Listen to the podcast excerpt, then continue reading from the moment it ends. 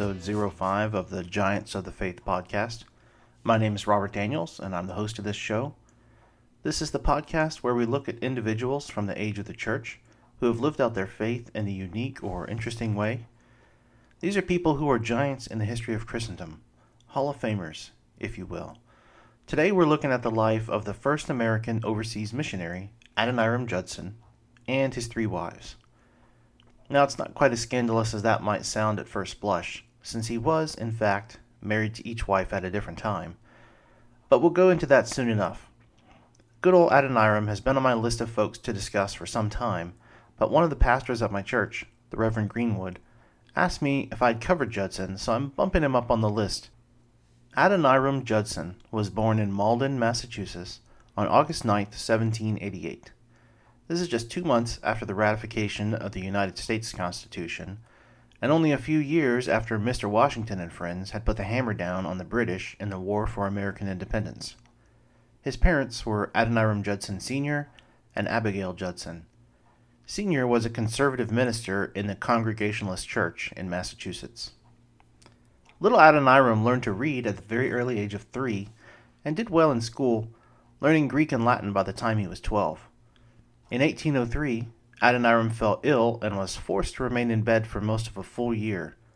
While recovering, he had a singular experience that would greatly impact his later life. He was lying in bed, thinking about what he would do with his life, what sort of career he'd have, and where he'd go, when suddenly he heard an audible voice say, Not unto us, not unto us, but to thy name be the glory. This shocked him and would return to him as he grew older. Fully recovered, and at the tender age of sixteen, Adoniram left home to attend the College of Rhode Island and Providence Plantations, which later became Ivy League school Brown University. While at school, he didn't meet Trevor Sharp, but he became good friends with a fellow named Jacob Eames. Jacob was a deist and skeptic of the Christian faith. Now, a deist is someone that believes there is a God who created everything and established a natural order. But he's not a personal God. He hasn't entered into the world or provided the scriptures as revelation. In the same way a clockmaker builds a clock, winds it up, and lets it run, they think that God built the universe, set up some rules or natural laws to govern it, and is sitting back, eating popcorn, watching things play out. Adoniram thought this deism sounded pretty good, and while at school he gave up his Christian faith became a deist, and much to the chagrin of his parents. As we've already seen, Adoniram was a pretty bright guy, and he finished school in three years and was the class valedictorian. After university, Judson briefly ran a school of his own, and he authored a couple of textbooks for girls. He wasn't settled, however, and eventually headed to New York, where he became a playwright for a troupe of traveling actors. The story goes that this group of actors would travel from town to town performing plays and readings, but would often skip town before paying their room and board. They'd basically skip out of town in the dead of night and stiff the innkeepers that hosted them. Now, this disillusioned Adoniram and he quit the group. After leaving the group, Judson headed to his uncle's farm to retrieve a horse that he'd left there. His uncle wasn't home, but he did run into a preacher who left quite an impression on him. This man spoke of God in a way that was personal. Adoniram felt a stirring but his mind remained unconvinced about the personal nature of God. He left his uncle's farm and he headed west. He stopped at an inn, and during the night he heard the man in the next room moaning and groaning. He was near death, and he could be heard saying, God, God, lost, lost. Eventually, the man went quiet, but his words had affected Adoniram deeply. The next morning, Adoniram awoke and went to settle his bill. He asked the innkeeper about the sick man, and the innkeeper told him that the man had died during the night. Adoniram inquired about the man's name, and the innkeeper replied that it was Jacob Eames, the very same Jacob Eames that was Judson's friend at university, the very same Jacob Eames that had led Judson into deism and away from his Christian faith. Adoniram was shocked. Here was a divine appointment that showed clearly to him the two paths he could follow away from God and to death, or toward God and to life. Judson later wrote, Lost. In death, Jacob Eames was lost, utterly, irrevocably lost. Lost to his friends, to the world, to the future, lost as a puff of smoke is lost in the infinity of air. And Eames's own views were true. Neither his life nor his death had any meaning. But suppose Eames had been mistaken. Suppose the scriptures were literally true and a personal God real. For that, hell should open in that country inn and snatch Jacob Eames. My dearest friend and guide, from the next bed, this could not, simply could not, be coincidence. The death of his friend led Judson to return home to his parents, where he decided to enter seminary. He was not yet convinced of the truth of Scripture, but he was compelled to study them. He entered Andover Seminary, founded by two of his father's friends, in October 1808. Within two months, he wrote in his diary on December 8th This day I made a solemn dedication of my life to God. A few months later, he made a public profession of faith and joined his father's church. He threw himself with renewed vigor into studies. Simultaneous to Judson's spiritual awakening and growth, there was a group of young men at nearby Williams College who were caught in a thunderstorm and sheltered under a haystack. While sheltering, they began to pray and dedicated themselves to foreign missions. The men held on to their storm prompted commitment and began to call themselves the Brethren. While at Andover, Adoniram met some of these men and quickly became a part of their group. This exposure to the brethren and their ideas would eventually change his life. Judson had come across two works that fired his imagination. First, a book on life in Burma called An Account of an Embassy to the Kingdom of Ava by Lieutenant Colonel Michael Symes, an Irish soldier and diplomat. The other was a sermon titled The Star of the East by Reverend Claudius Buchanan, a Scottish missionary to India. These works, and his friendship with the brethren, convinced him that he was to be a missionary to Asia and would leave his home in the United States to go preach and teach God's Word to those that had never heard the gospel. Judson and other members of the Brethren approached the Congregationalist Church in Bradford, Massachusetts, hoping to gain their support for foreign missions. The church heartily agreed and formed their first foreign missions board. They advised the young men to wait for Providence to provide an opening for them before settling on a mission field. While in Bradford, Adoniram met the first of his multiple wives, Anne Hasseltine. Anne was a 20 year old schoolteacher whom Adoniram fell in love with. He began to write her letters, and only a month after meeting her, he asked for permission to become her suitor. Anne was slow to answer, and when she finally did, she sort of punted the question, saying he'd have to check with her parents. As I'm sure you can tell by now, Adoniram was a man of decisive action. He took this response, and he wrote directly to Anne's father, John Hasseltine. I'm going to read the unusually straightforward note that Adoniram sent, and while I do, think about how you would receive a note like this concerning your young daughter that you just finished raising to a young woman. I'm not sure how I'd react, but Adoniram sure had some spunk. His letter follows I have now to ask whether you can consent to part with your daughter early next spring, to see her no more in this world, whether you can consent to her departure and her subjection to the hardships and sufferings of missionary life, whether you can consent to her exposure to the dangers of the ocean, to the fatal influence of the southern climate of India, to every kind of want and distress, to degradation, insult, persecution, and perhaps a violent death. Can you consent to all of this for the sake of him who left his heavenly home and died for her and for you? For the sake of perishing, immortal souls? For the sake of Zion and the glory of God? Can you consent to all of this in hope of soon meeting your daughter in the world of glory with the crown of righteousness, brightened with the acclamations of praise which shall redound to her Saviour from heathen saved, through her means, from eternal woe and despair. So he's basically telling Anne's parents that he wants to marry her, she's going to be miserable, she's going to suffer, eventually she's going to die, and they'll never see her again until they all enter glory. Surprisingly, Anne's father agreed to the courtship, and Adoniram and Anne were soon engaged and married at Anne's home on February 5th, 1812. She told a friend, I feel willing, and expect, if nothing in Providence prevents, to spend my days in this world in heathen lands. Yes, Lydia, I have about come to the determination to give up all my comforts and enjoyments here, sacrifice my affection to relatives and friends, and go where God, in His providence, shall see fit to place me. It's amazing the resolve and determination that they both showed. They knew they were going somewhere harsh, somewhere unfriendly, and somewhere dangerous. Even just the journey to Asia was dangerous, and if they did make it, unknown perils surely awaited them there.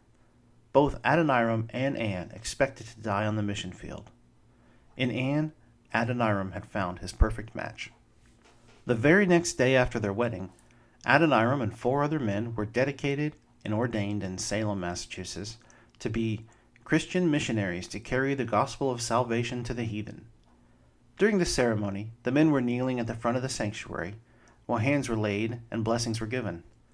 Feeling a missionary calling on her own life, Anne slipped from the pew where she sat and knelt beside the men to symbolize the call that God had placed on her. Two weeks later, Adoniram and Anne were loaded on a ship bound for Calcutta. The trip would ultimately take four months. Adoniram knew that they would hook up with some British Baptist missionaries once they arrived in India, so during the long voyage, he and Anne studied and discussed the Baptist position of believers' baptism. The Judsons were Congregationalists who held to infant baptism, but on reading the scriptures and thorough discussion and prayer, they were swayed and changed their understanding of baptism. Once they landed in Calcutta, they were baptized by William Ward. Luther Rice, one of the other missionaries dispatched from New England, arrived shortly after the Judsons and was also baptized. This conversion and baptism left the Judsons in something of a pickle. They were ordained, commissioned, and supported by Congregationalists they realized that they'd have to sever ties with their church and would be in a foreign land with no support. So Adoniram wrote to the Congregationalists, informing them of the change and separating from them. The Judsons and Rice agreed that Rice would return to the United States, since he was unmarried, and attempt to raise support from Baptist churches. He succeeded, and in 1814, at the Baptist General Convention, they formed the pedantically named General Missionary Convention of the Baptist Denomination in the United States of America for Foreign Missions, and they named Adoniram Judson as their first foreign missionary. Now, India at the time was controlled by the East India Company, which was a special British corporation that had governmental authority there. This is the same East India Company that chased and harassed Jack Sparrow in the Pirates of the Caribbean movies. The company wasn't thrilled with having American missionaries in its territory they didn't want to upset the very profitable apple cart they had going, and so the Judsons had to leave Calcutta. Adoniram checked at the wharf every day for a ship to take them away, before finally finding a berth on a ship bound for Rangoon, Burma. By this time, Anne was expecting her first child, but heartache struck on the trip to Burma as she miscarried and they lost the child. The couple was devastated, but remained faithful. On July 13, 1813, they finally arrived in Burma, the kingdom that had ignited Judson's fancy before his missionary journey began. Rangoon was a city wholly different from what the Judsons were accustomed to. It was an eastern place in every sense of the word. Buildings were different, the language was different, the smells were different, the government was different, society was different. There was very little European influence to be found. They were welcomed into the home of Felix Carey, a British missionary who was stationed in Rangoon. He was very glad to see the Judsons, mostly because it meant he could leave, and that's exactly what he did. The Judsons knew that their first step in reaching the Burmese for Christ would be to learn the language. As we've seen, both Anne and Adoniram were gifted, and they quickly picked up the local language. One of the customs in the Buddhist country was for monks to teach and preach in the common areas, and one of the things that they would do is print pamphlets supporting their arguments. So it became apparent to Adoniram that he'd need to put the written word in front of the Burmese people. The Judsons labored for two years until in September 1815 they received word that the Baptists had appointed them as missionaries and that they would support their work. September 1815 turned out to be a pretty big month in their life, as little Roger was born on September 11th. It was truly a time of great joy for the Judsons, and for the locals who had never seen such a baby. Unfortunately, Roger only lived seven months. The family was crushed with the loss of their second child, but they continued on in their work. In 1816, Adoniram wrote his first tract, A View of the Christian Religion, for consumption by the locals. Adoniram then began the work of translating the Bible to Burmese, starting with the book of Matthew. Anne set up a school where she taught boys and girls. Insightfully, Anne starts dressing like a native. It's pretty clear that she was interested in reaching the folks where they were. It reminds me of what the Apostle Paul wrote in 1 Corinthians 9 20 through 23. To the Jews I became like a Jew to win Jews. To those under the law, like one under the law, though I myself am not under the law, to win those under the law. To those who are without the law, like one without the law, though I am not without God's law, but under the law of Christ, to win those without the law. To the weak I became weak, in order to win the weak.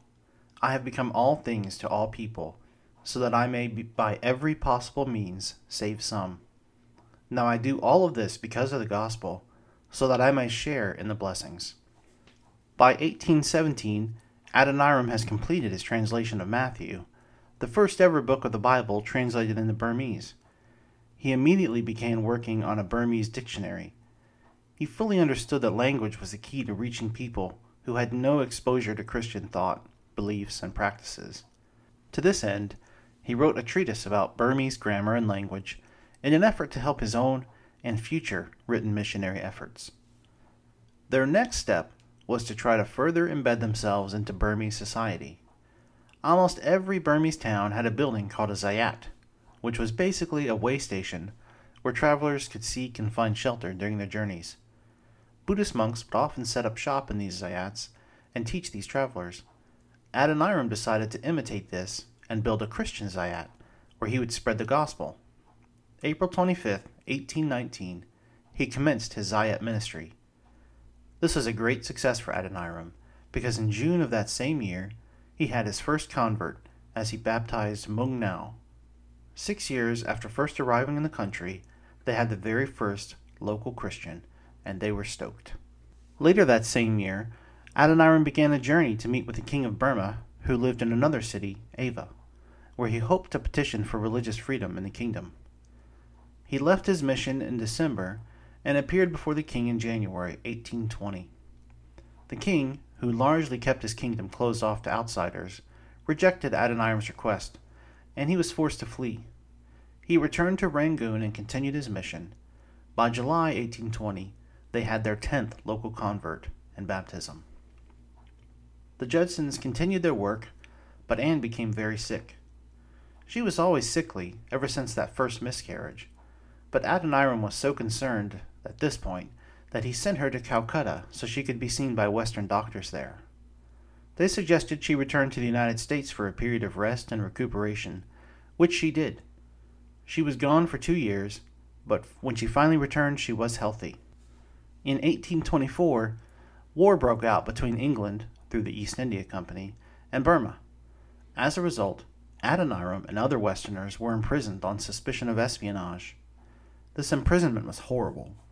Adoniram and the others were shackled to wooden bars, which were nightly lifted above their heads. This forced them to sleep suspended in air, with only their head and shoulders resting on the ground. It was a miserable place. Anne was not imprisoned, however so she was able to surreptitiously visit and bring food to Adoniram. She pleaded for better food and water for Adoniram, meeting with anyone and everyone she could. She even bribed officials to provide clean water for him. Adoniram and Anne were worried that eventually the works that they had written and translated would be taken and lost, so they came up with a plan for Anne to stuff them inside a pillow, which she convinced a prison guard to give to Adoniram. During this time, she learned that she was pregnant again, but she feared to tell Adoniram. Eventually, she was forced to tell him, and a few months later, baby Maria Elizabeth Butterworth Judson was born. It was a sticky situation, but Anne continued visiting and feeding Adoniram every day. She just brought Maria along. One day, however, she arrived to find that the prison was empty. All of the prisoners had been moved to another prison. They'd had to leave all their clothing and possessions behind, including the pillow with the translations. They were constantly under the threat of death from the prison guards and worried that they were going to actually be burned alive inside this new prison. During this time, Anne became very sick and was unable to care for her little pancake. Adoniram was allowed to take the baby to a nearby village and find a villager to nurse her. Fortunately, he succeeded in finding someone, and Maria and Anne survived. The war between England and Burma was coming to a head. The British forced the King of Burma to the negotiating table, and it was realized that they needed an interpreter to act on behalf of the king.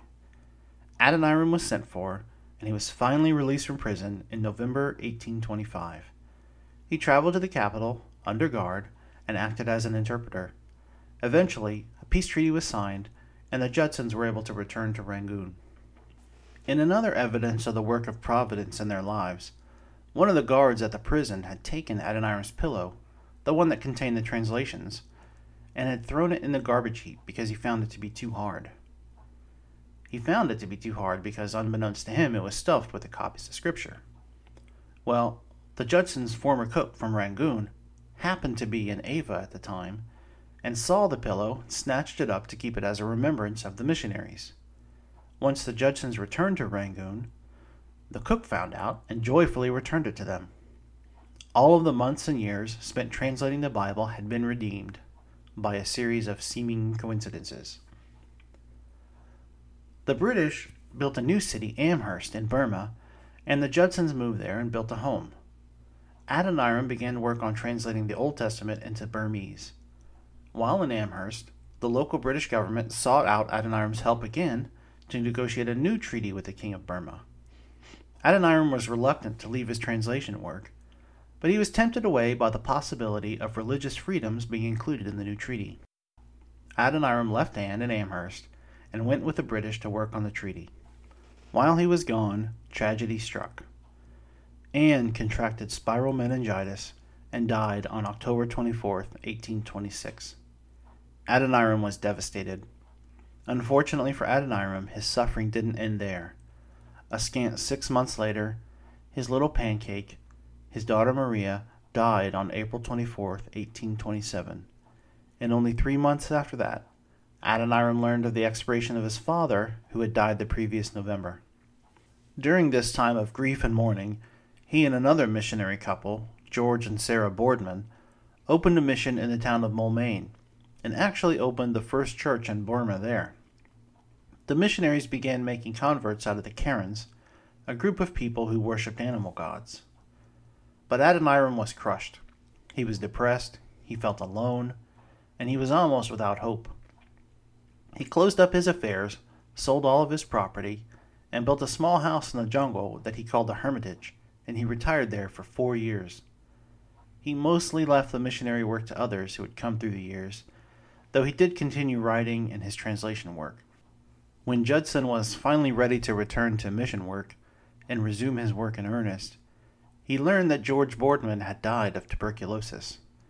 Sarah remained, however, and she was a great help to Adoniram and a comfort to him upon his return to society.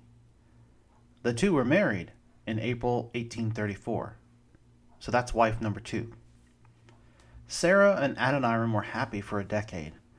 The couple had eight children, five of which would survive to adulthood, they continued the ministry to the Karens and encouraged the Karens to become missionaries to their own people.